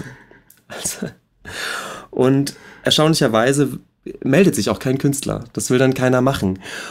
Und natürlich ist das auch schon wieder interessant, weil was soll ein Künstler mit einem Kunstpreis, der dazu führt, dass er sich natürlich ein Jahr lang komplett aus diesem Kunstkosmos eigentlich rausschießt. Ja? Mhm. Was natürlich der Karriere, ist eigentlich der totale Karriereknick. Ja, aber interessant. Ja, weil an der Stelle zeigt sich dann, dass dann doch die Karriere wichtiger ist als die Kunst. Ja. Ganz schön. Also, wie man es nimmt. Andererseits willst du ja Kunst schaffen und wenn du daran gehindert wirst, dann willst du ja auch kein Geld dafür. Aber andererseits könnte man sagen, okay, dafür habe ich Teil an einem Kunstwerk und an einem Experiment. Habe ich Teil an der Kunst. Ja. Gut, vielleicht von einem anderen, vielleicht macht es was davon, weil es ja mal nicht selber bestimmt ist als Künstler, sondern was zu einem Werk eines anderen Künstlers gehört. Ja. Naja. Und ebenfalls im gleichen Jahr 92 wird Cattelan in der Nähe von Turin zu einer Ausstellung eingeladen und sein Beitrag bestand dann eben daraus, dass er eigentlich kein Werk in die Galerieräume stellte, sondern eine Menge Betttücher aneinander geknotet hat und die an dem Fenster raushängen lassen hat, als wäre er geflüchtet. Ja. Ja? Also der Künstler, der aus der Galerie flüchtet, aus Angst, einen eigenen Beitrag leisten zu müssen. Und das ist auch wieder so typisch. Ja, das ist witzig. Und auch hier sehen wir wieder, dass die Verweigerung an sich ist dann aber das Kunstwerk. Weil letztendlich hängt da ja nun mal dieses Betttuch und das Betttuch ist ein Kunstwerk. Das ist ein super witziges Image einfach. Ja. Und 2012 geht er dann sozusagen den letzten, vielleicht konsequenten Schritt seiner Kunstflucht.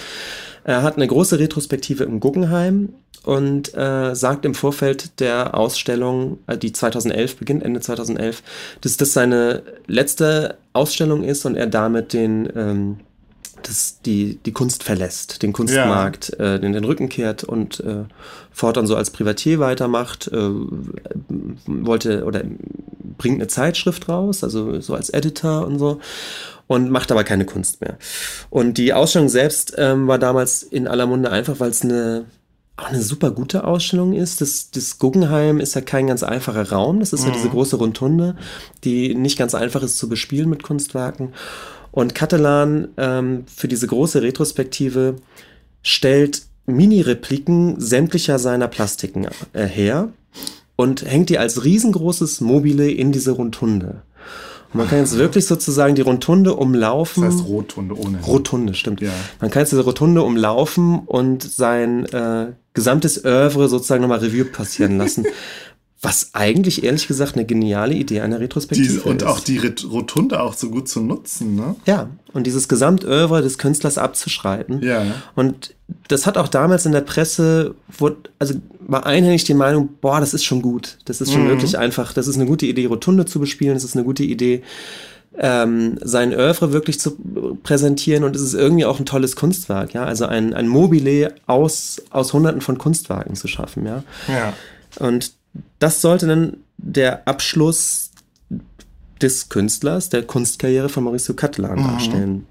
Und tatsächlich hat er es mehrere Jahre ausgehalten, keine neuen Werke zu machen. Es gab immer mal wieder Ausstellungen von ihm, also Museen haben ihn eingeladen auszustellen, und er hat da auch geholfen, hat aber, so viel ich weiß, keine neuen Werke hergestellt. Ja. Er hat gesagt, ja, ihr könnt ja Werke ankarren von mir, es gibt ja Werke von mir in Museen, in Ausstellungen, ich komme auch gerne und helfe so ein bisschen beim Installieren oder bringe meine Ideen mal, aber ich werde keine neue Kunst schaffen. Die erste wirkliche Ausnahme, die es dann gab, oder einzige Ausnahme bis vor kurzem eben, war 2016 das Werk America. Und es bestand aus einer Toilette, einer Sitztoilette aus Gold, aus 18-karätigem Gold. Ja, ich glaube, das haben wir auch schon mal erwähnt, ja. Das kann sein. Im Guggenheim. Im Guggenheim in New York, die hing da für 1 oder 2 Jahre. Na, die war ja das war ja die Toilette, also da gibt es ja diese Toiletten, die auch von dem Frank Lloyd Wright mitentworfen worden sind. Die so, ich weiß nicht, warst du mal auf Toilette im Guggenheim Museum? Ich befürchte, das habe ich verpasst. Die Info hatte ich vorher nicht. Und die sind halt so in so einer Mittelsäule drin, so ganz kleine, und das alles komplett auch mitdesignt worden. Und ich glaube, da hat er eine Toilette durch eine Toilette aus Gold ersetzt. Ah ja, okay, das ergibt Sinn. Ja. Dann war das sein Beitrag. Also ich habe, als ich da war, war das Ausstellen, war noch die goldene Toilette noch nicht da, aber ich glaube, ich habe ein Foto von der Toilette gemacht tatsächlich, weil ich die so cool fand, weil die noch so zum Konzept gehörte. Muss ich mal nachgucken, dann will ich das auch vertwittern. Die war dann aber nur 1 bis 2 Jahre im Guggenheim, die Goldtoilette, und ist dann deinstalliert worden und unter anderem auf einer Ausstellung im Blenheim Palace in London oder nahe London zu sehen gewesen und ist da 2019 geklaut worden. Weil die, also natürlich einfach vom Material wird, die ist eben aus Gold. Also ich glaube nicht massiv Gold, aber die ist wirklich vergoldet und hat ist vom reinen Materialpreis wert wahrscheinlich wertvoll genug, um diesen Diebstahl irgendwie zu legitimieren für Leute. Ist, glaube ich, bis heute auch verschollen. Die ist weg und ist wahrscheinlich eingeschmolzen. Ja. Und das war bis zur Banane eben die einzige Ausnahme seiner Beendigung der Kunstkarriere, die ja, so muss man denn jetzt vielleicht doch sagen, eine Kunstpause war, wie auch immer. Und ich glaube, dieser Umstand ist ein Teil dieses Riesenhypes um die Banane, denn du hast es auch schon gesagt, Cattelan ist ein Kunststar, das ist, ist einer der wirklich bekanntesten Künstler, und die Banane war jetzt sein erstes Werk seit etlichen Jahren, was in dem freien Verkauf überhaupt gekommen ist, eines der ersten Werke, vielleicht mit Ausnahme von America, das er überhaupt geschaffen hat, und eins, das auf dem freien Markt zu haben ist. Der Perrotin, sein Galerist, hat auch gesagt, naja, letztendlich war seit über 15 Jahren eigentlich kaum ein Werk wirklich auf dem freien Markt. Es gab ab und zu so Auktionssachen, wo dann Sachen aus Sammlungen auf Auktion gekommen sind. Aber ansonsten gab es seit ungefähr 15 Jahren überhaupt kein Werk mehr einfach so in einer Galerie zu kaufen. Und plötzlich meldet sich Cattelan zurück mit einem neuen Werk. Und dieses Werk müssen wir uns jetzt eben mal anschauen, ja. Perrotin behauptet, Cattelan hätte ein Jahr lang ungefähr nachgedacht, was er macht. Also er hat lange Hand geplant, womit er sich zurückmeldet. Das hat er doch einfach vom Hotelfrühstück mitgenommen. Und Perrotin behauptet halt, es gäbe sogar mehrere Versionen, so Proto-Versionen der Banane, die teilweise aus Bronze waren.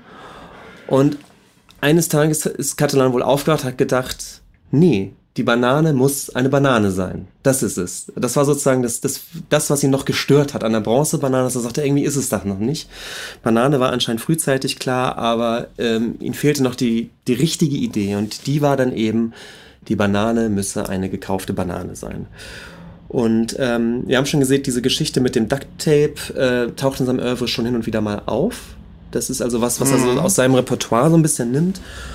Und ja, also man sieht schon dann direkt den Bezug zu dem Kunstwerk mit seinem Galeristen. Ja. Und ich bin mir nicht ganz sicher, aber ich glaube, dieses Duct Tape ergreift das hin und wieder mal auf. Okay. Das ist einfach, gehört irgendwie bei ihm auch dazu. Und das reaktiviert er jetzt sozusagen, indem er einfach mit einem Signature-Move, nämlich diesen Duct Tape, jetzt aber eben einfach diese Banane dran klebt. Mhm. Und er sagt von Anfang an, die Banane gibt es in 3 Versionen. Er verkauft 3 Versionen davon. Es gibt darüber hinaus 2 sogenannte Artists Proofs. Auch das ist total gängig, dass der Künstler sagt, ich mache ein Auflagenobjekt. Also es gibt eine Skulptur oder so, gibt es 3 oder 4 Mal. Oder bei Druckgrafiken sind es auch gerne einfach mal 50 Mal oder 100 Mal. Und so viele sind aber unverkäuflich und bleiben bei mir im Besitz als Artist Proofs. Meistens kommen die dann doch irgendwann in den Handel, aber auch da ist er so lustig, weil er kann das doch auch immer wieder machen, also gerade sowas.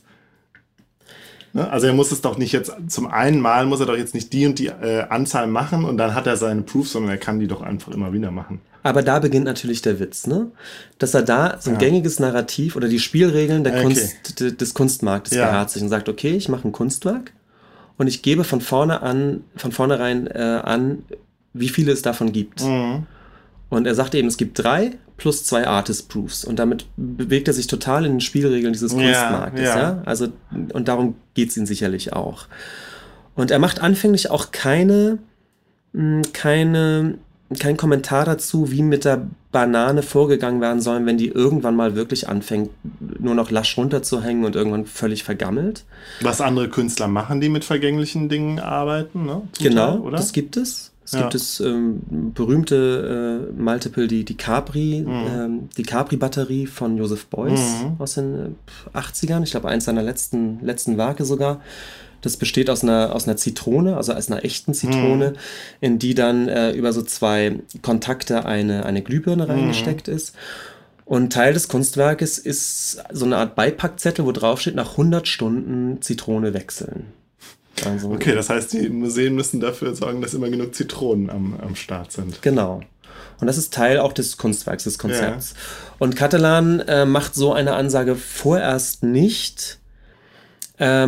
Später allerdings, ich weiß nicht, ob er selbst oder Perrotin das erklärt haben, haben die gesagt, naja, natürlich kann man die Banane einfach dann durch eine neue ersetzen. Der Originalstatus dieser Banane hängt, wir ahnen es, nicht an der Banane und auch nicht an einem Stück Duct Tape. Ich weiß gar nicht, ob der Käufer dann vielleicht sogar eine Rolle von diesem Tape zur Verfügung gestellt bekommt oder wie das genau läuft. Aber klar ist, dass der eigentliche Wert des Kunstwerks oder die Echtheit oder das, was man erwirbt, ist letztendlich ein Zertifikat des Künstlers und der Galerie, wo eben draufsteht, man hat eben für in diesem Fall $120.000 dieses Kunstwerk von Cattelan erworben und darf es als solches ausstellen. Und das ist natürlich auch ein großer Unterschied zu allen anderen Bananen, die wir uns hier jetzt in die Wohnung hängen könnten und die ununterscheidbar von dieser Banane aussehen. Das erste, was man als Kunstleier vielleicht so denken mag, das kann ich doch auch und was soll der Scheiß? Ne? Ja, klar. Und ich glaube, das bringt natürlich Cattelan hier auf die Spitze. Ich meine, es gibt viele Kunstwerke, die der Ansicht nach so ein bisschen so sind oder so aussehen, als könnte man sie ja auch selbst machen. Bei einigen stimmt es auch, sicherlich. Aber wir wissen ja, es hängt ja alles von der Artworld ab. Genau. Und jetzt sind wir natürlich mitten im Diskurs und ich glaube, den Diskurs, um den Cattelan es natürlich geht. Es geht natürlich, glaube ich, zum einen um einen Kommentar zum Starsystem des Kunstmarkts. Das heißt, die Frage, wie teuer kann ich ein Kunstwerk verkaufen, wenn ich als Maurizio Cattelan nach 15 Jahren mal wieder ein Kunstwerk auf eine Messewand hängen. Mhm. Was kann ich dafür verlangen? Ja. Sozusagen den eigenen Marktwert prüfen.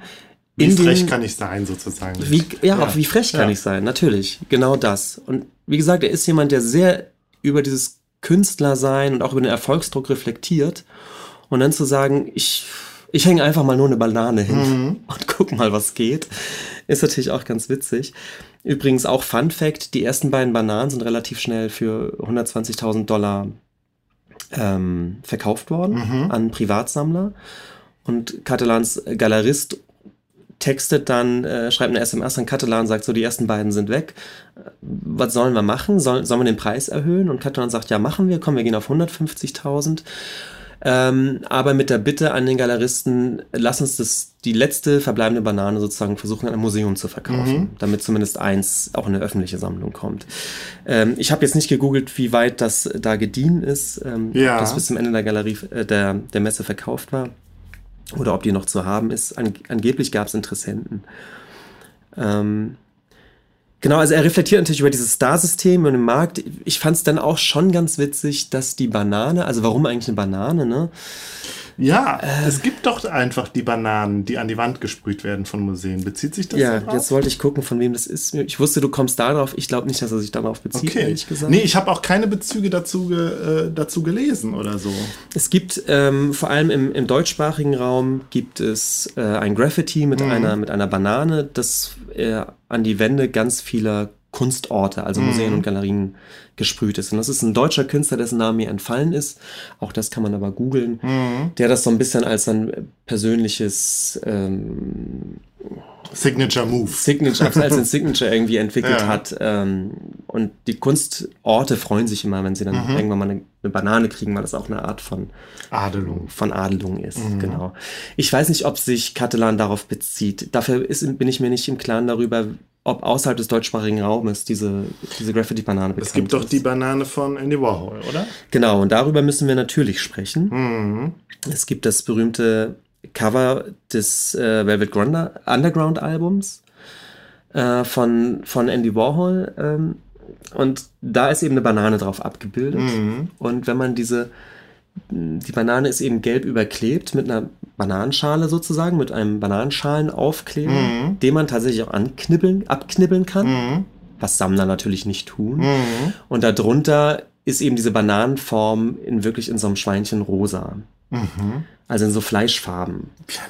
Wie ein Penis. Natürlich. Und ich glaube, da kommen wir eher Cattelan auf die Schliche in Bezug auf Warhols Penisbanane, die natürlich phallisch gemeint ist. Ja, man muss dazu sagen, die Cattelan-Banane ist natürlich auch so, die hängt jetzt nicht so runter, sondern, oder ist jetzt nicht wie so ein smilender Mund, sondern die ist schon so wie ein aufgerichteter Phallus. Aufgerichteter Phallus. Und ich glaube, das ist obwohl sie nicht von der Wand absteht, sondern an der Wand klebt. Ist schon an der Wand, genau, aber ist so aufrecht. Ja. Und ich glaube schon, er nimmt da Bezug auf diesen vielleicht Machismo des männlichen Kunststars. Ja? Ja. Also so ein ausgerechnet, so ein phallisches Ding dahin zu hängen. Ausgerechnet Banane, ja. Und es hätte alles andere sein können. Ja. Ja. Die Idee übrigens, dass er natürlich jetzt gar nicht mal so sehr die Banane verkauft, sondern eher das Zertifikat mit dem Recht daran, diese Banane sozusagen bei sich hinzuhängen oder eben eine andere Banane und die dann als Cattelan zu verkaufen. Das knüpft natürlich an die Idee von Konzeptkunst, wie sie in den 70er Jahren entstanden ist. Ja. Also einer Kunst, die gesagt hat, das Kunstwerk ist eigentlich gar nicht so sehr unbedingt das Materielle, was ich mir hinstelle, sondern natürlich die Idee dahinter. Und das führt eben dazu, dass Künstler wie Sol LeWitt anfangen eben auch Gebrauchsanweisungen sozusagen zu verkaufen. Also ein Zertifikat eines Kunstwerks, was dann aber jedes Museum oder jeder Sammler für sich ausführen muss. Das können relativ komplexe Anleitungen sein, wirklich wie ein Wandbild zu entstehen hat. Können aber auch einfachere Dinge sein. Also wir haben das bei Fluxus auch schon mal gehört, dass es oft Handlungsanweisungen sind. Ja. Ja. Und Performance für zu Hause. Und ich glaube, in dem Fahrwasser muss man jetzt auch Cattelan sehen, der sagt, okay, natürlich komm, Hand auf Salz, es geht nicht um diese Banane, es geht natürlich um diese Idee der Banane und diesen Duct Tape. Ich fand es auch interessant, dass er sich ja auch nicht direkt geäußert hat, was passieren soll, wenn die Bananen vergammelt. Weil ich glaube, andere Künstler, die mit verderblichen Material oder Lebensmitteln gearbeitet haben, die hatten teilweise bestimmt auch ein Interesse daran, an diesem Vergammelungsprozess. Richtig. Und also hatten wirklich Interesse an dem Material. Oder eben halt eben nicht an dem Material, wenn sie halt sagen, man muss es immer erneuern, dann ging es eben nicht um das Material, sondern oder um das, was um die Entropie, sage ich mal so, das hat sie nicht interessiert, sondern einfach um das Objekt, wie dann Beuys. Mhm. Aber Cattelan scheint ihm ja völlig egal gewesen zu sein, sonst hätte er ja sich am Anfang schon dazu geäußert. Und das spricht ja total dafür, dass du sagst, nee, es ging um das Konzept, es ging einfach um den, den Akt sozusagen. Ich glaube das ganz stark. Cattelan ist kein Künstler, der jetzt wollte, dass die Banane jetzt verfällt und dass diese Verfallsprozesse jetzt Teil des Kunstwerkes sind. Ich glaube, darin geht es ihm tatsächlich nicht. Ja, glaube ich auch. Und ich glaube, da kommen wir näher dran mit dieser Art des Konzeptuellen oder eben, als würde man eine Art Bedienungsanleitung mit Zertifikat verkaufen, ja. Und das rückt natürlich diese Banane auch ganz stark in Richtung einer Art Aktionskunst. Ja. Wie ja diese ganze Farce, kann man ja vielleicht sogar auch so nennen, diese ganze Farce, die da auf der Messe stattgefunden hat. Man kann es natürlich als eine Art Aktion des Künstlers verstehen. Ja, ja? Und dann ist das Kunstwerk eben nicht mehr die Banane mit Banane und Gaffertape, sondern das Ganze ist eine Performance oder so. Richtig. Und ich glaube, das ist jetzt ganz wichtig eben zu verstehen, auch zu der großen Frage, kann das denn jetzt jeder? Nein, natürlich nicht, denn die Performance funktioniert nur, indem ein Kunststar wie Cattelan sozusagen als Statement diese Banane nach 15 Jahren Abstinenz aus dem Kunstmarkt hinhängt. Ja. Das gehört alles dazu. Wenn ich das mache, ist es Quatsch. Wenn Cattelan das macht, nachdem 15 Jahre lang sich alle fragen, na, wann gibt's mal wieder was von ihm?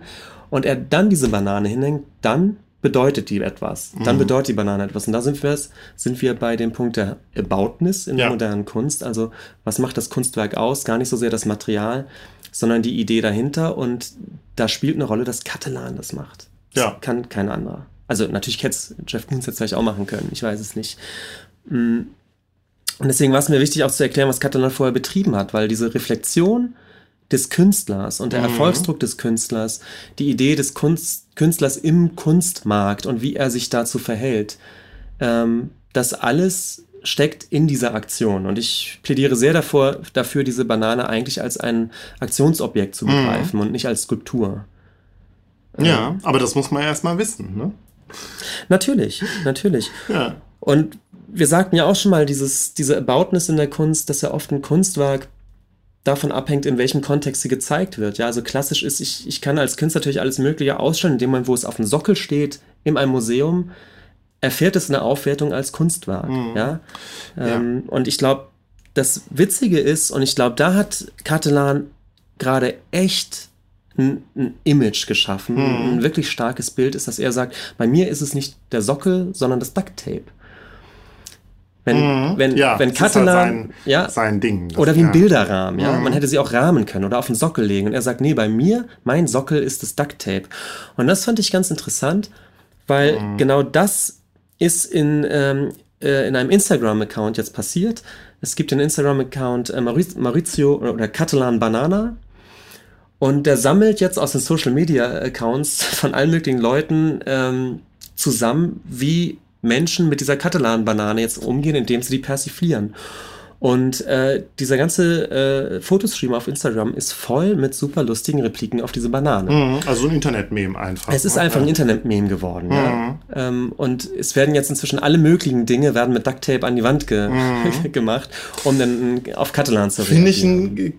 Jetzt kommt hier ein bisschen der Pädagoge bei mir raus, finde ich einen guten spielerischen Umgang eben mit dieser Frechheit. Ja. Für die das jeden doch erscheinen muss, der nicht in dieser Artworld drin ist. Und das wäre jetzt nämlich meine Kritik gewesen. Ich finde, was wir hier wieder sehen ist, ist es so ein Insider-Outsider-Ding. Als Insider, wenn du in der Artworld drin bist oder dich damit auskennst, dann verstehst du das und dann ist das für dich einfach ein geiles Ding, ein geiles Kunstwerk, eine geile Aktion oder halt einfach nur ein geiler Gag. Wenn du das aber nicht bist, dann denkst du, was soll das, was für eine Frechheit, die Künstler mal wieder und dann 150.000, 120.000. Ja, das stimmt. Das Interessante ist aber, dass Cattelan irgendwie auch auf Seiten dieser Leute steht und sagen, ja, der Kunstmarkt ist so bescheuert und ich bin da voll bei euch. Ja, das stimmt. Und deswegen, ich mache mich ja auch drüber lustig, ja. Versteht ihr das? So, weißt du? Ja, natürlich macht es, wie gesagt, es ist eine Frechheit. Ja.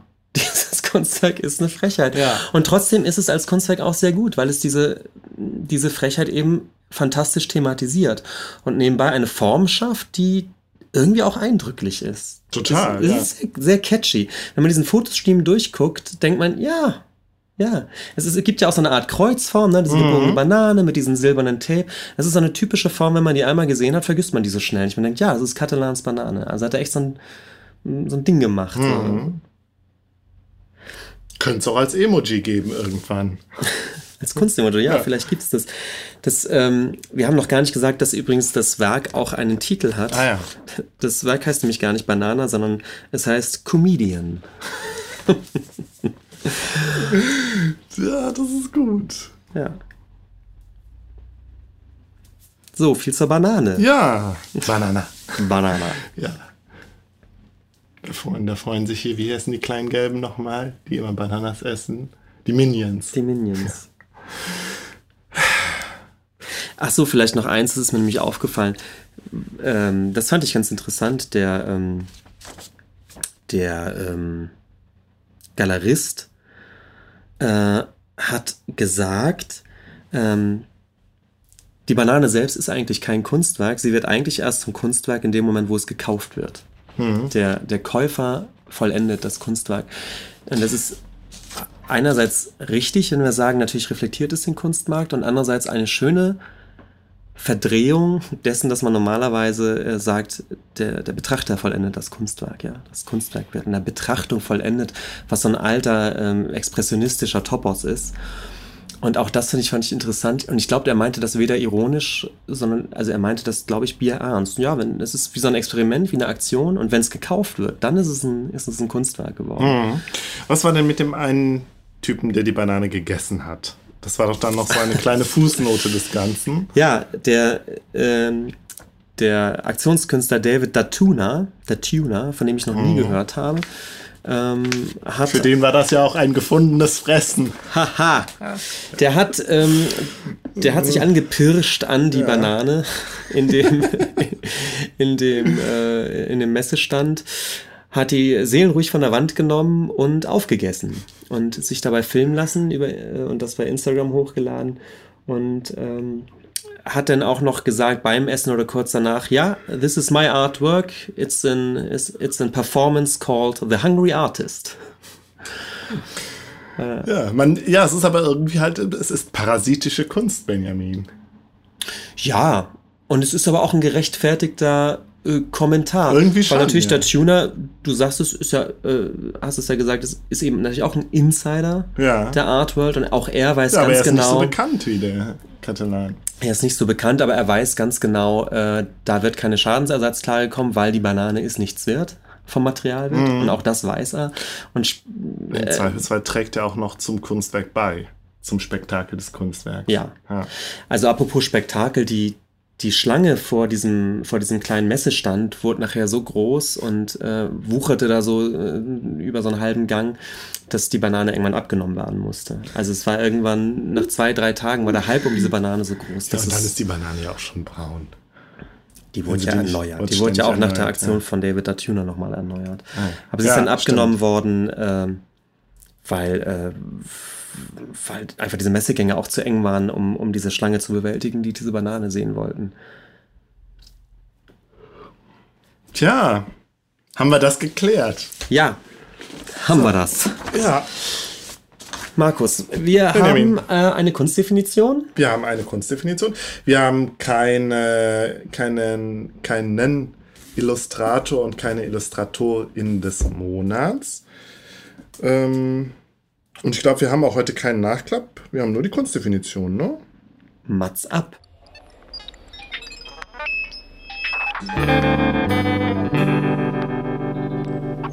Die Kunstdefinition. Ja, jetzt habe ich sie wieder verstanden. Ach doch, da ist sie.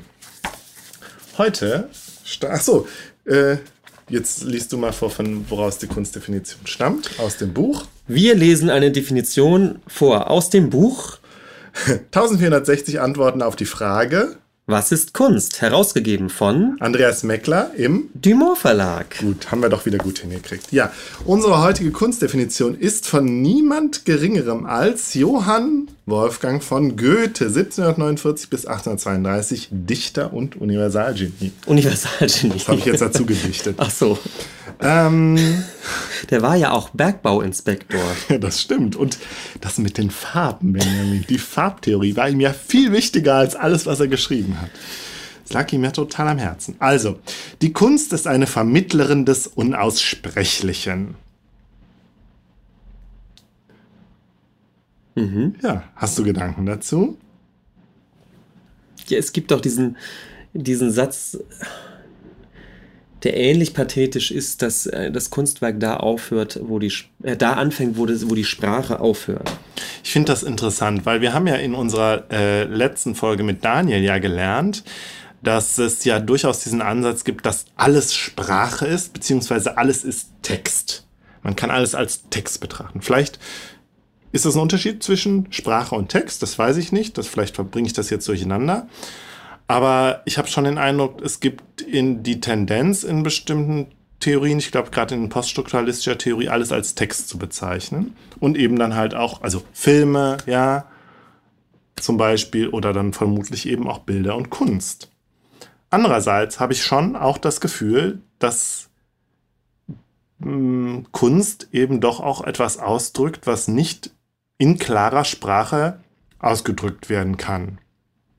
Bestimmte, ja, oder dass Kunst gerade auch das ist, ja, oder zumindest bildende Kunst etwas ist, was man eben nicht in einem klaren Essay oder so darstellen kann, sondern etwas, was darüber hinausgeht.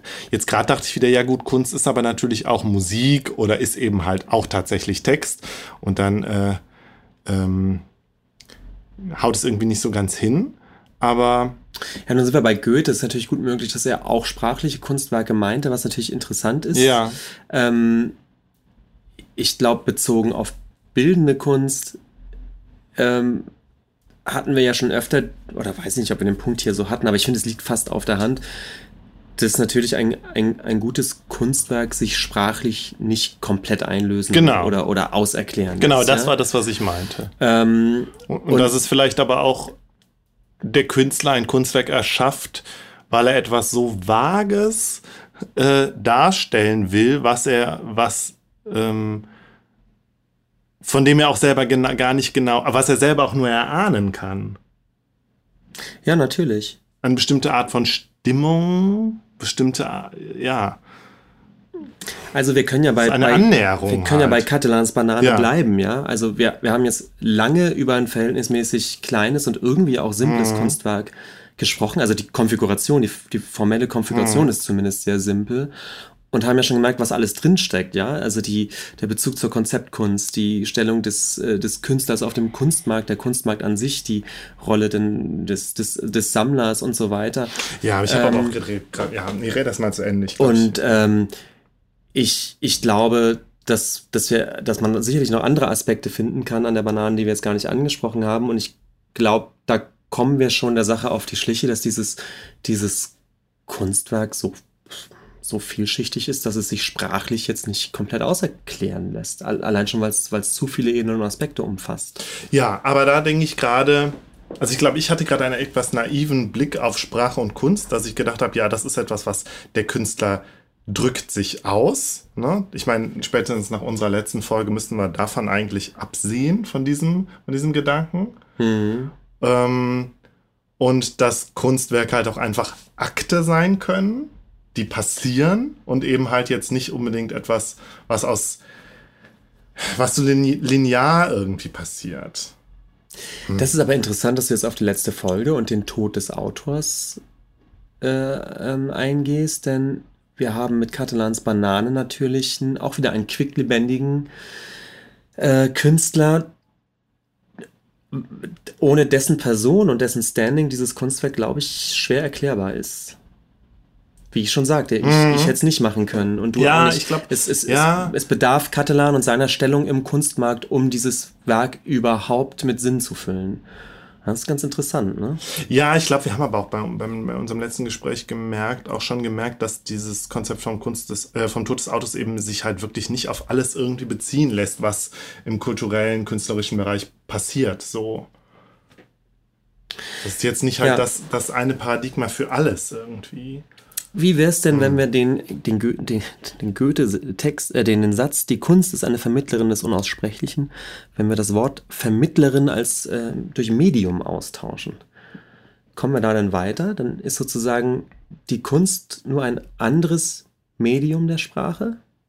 Also die Sprache ist ein Medium und das Unaussprechliche hat eben ein anderes Medium, unter anderem die Kunst. Das Unaussprechliche heißt ja erstmal, dass es nicht durch Sprache vermittelt. Also, und das Unaussprechliche ist eben halt das Gegenteil von Sprache. Genau, es ist durch Sprache nicht vermittelbar. Aha. Aber vielleicht ist dieses Unaussprechliche, wofür Sprache kein geeignetes Medium ist, eben die Kunst. Ja, genau, und das meinte ich halt. Das was Künstler eben nicht aussprechen können, weil es zu vage ist oder zu wolkig. Dafür finden sie dann halt die Kunst. Aber guck mal, Wittgenstein konnte ja nur in Sprache, der hatte ja nur die Sprache im Fokus. Er hat ja gesagt, worüber man nicht sprechen kann, darüber muss man schweigen. Ja, aber der Künstler Goethe würde sagen, nö, du kannst ein Bild malen. Ja, und dann musst du ja nicht reden. Ich weiß gar nicht, ob Wittgenstein das so ob der ein Kunstfeind war. Müssen wir eigentlich den Daniel nochmal fragen. Vielleicht hört er unsere Folge ja. Wir vergaloppieren uns jetzt wahrscheinlich auch total. Ja. Ich kriege immer sofort Gänsehaut, wenn ich Wittgenstein sage, aber ich denke, das fliegt mir irgendwann um die Ohren. Ja. Ja, dann machen wir hier einfach mal einen Punkt. Wir machen jetzt hier einen Cut, bevor wir uns jetzt tief in die Philosophie versteigen mit unserem Halbwissen. Ja, Benjamin, dann haben wir auch, glaube ich, heute mal etwas kürzere Folge. Ist ja auch mal nicht schlecht. Finde ich gut. Und dann würde ich sagen, bis zum nächsten Mal. Alles klar, bis dann. Tschüss.